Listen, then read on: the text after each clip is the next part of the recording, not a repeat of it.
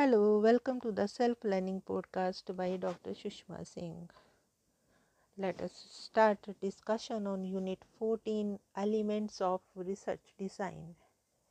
And our topic is Analysis and Report Writing. After data collection, you would turn to their analysis. Analysis requires a number of closely related operations such as establishing categories and their application to raw data through coding tabulation so that you can draw statistical inferences.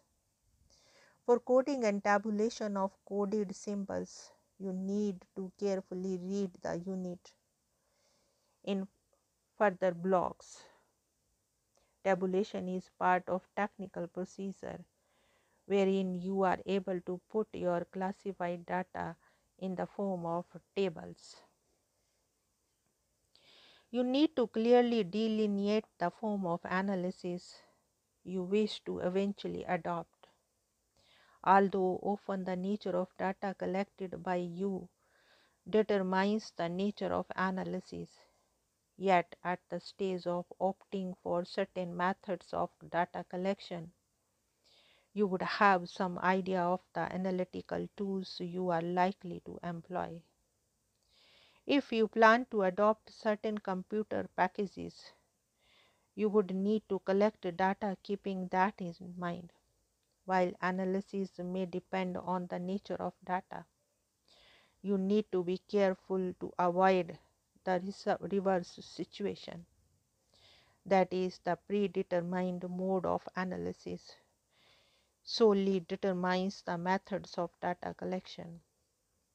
You may face getting a one sided picture of the social reality if you were to adopt computer based methods only, because computer packages offer analysis of a particular dimensions of reality, while social research requires as broad a picture of reality as possible. You would be better off collecting data covering as many dimensions of reality as possible. In any case, you need to be quite clear about the mode of analysis to employ to interpret the data collected. Your research design is meant to reflect your theoretical orientation. In this way, you are actually planning every stage of research from identifying the topic of research and method of data collection to report writing. Your research design would be complete if you spell out the manner in which you would present the results of the research. It is an equally important step because you would need to keep in mind the ethics of the representation especially if the research deals with sensitive issues. While you seek to unreveal so- social reality, you cannot play with the privacy of the people who are more than just the subjects of the research. It is your responsibility to do justice both to the research and to the people. There is a practice of presenting data with pseudonyms and modification of identities, events, and location. You need to always elucidate in your research design the manner in which you would report the results.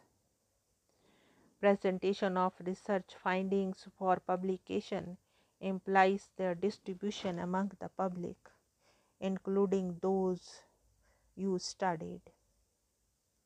This is the point when you achieve the aim of making a contribution to the general body of literature related to the subject of your research.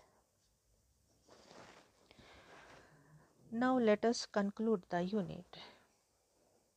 This unit has enumerated the various steps for undertaking a sociological research with the aim of preparing you to carry out one such research. This will be a practical exercise for you to complete as a compulsory requirement of completing MSO 2. You will need to prepare a research design before actually carrying out your mini research project. The reflection and action exercise for this unit is that you prepare a research design for your proposed research. You may be, of course, modify it as you come to learn in more detail about the various steps needed in the research process. Now let us wind up the session and we have come to the end of the unit. Thank you very much for engaging yourself with the self learning podcast.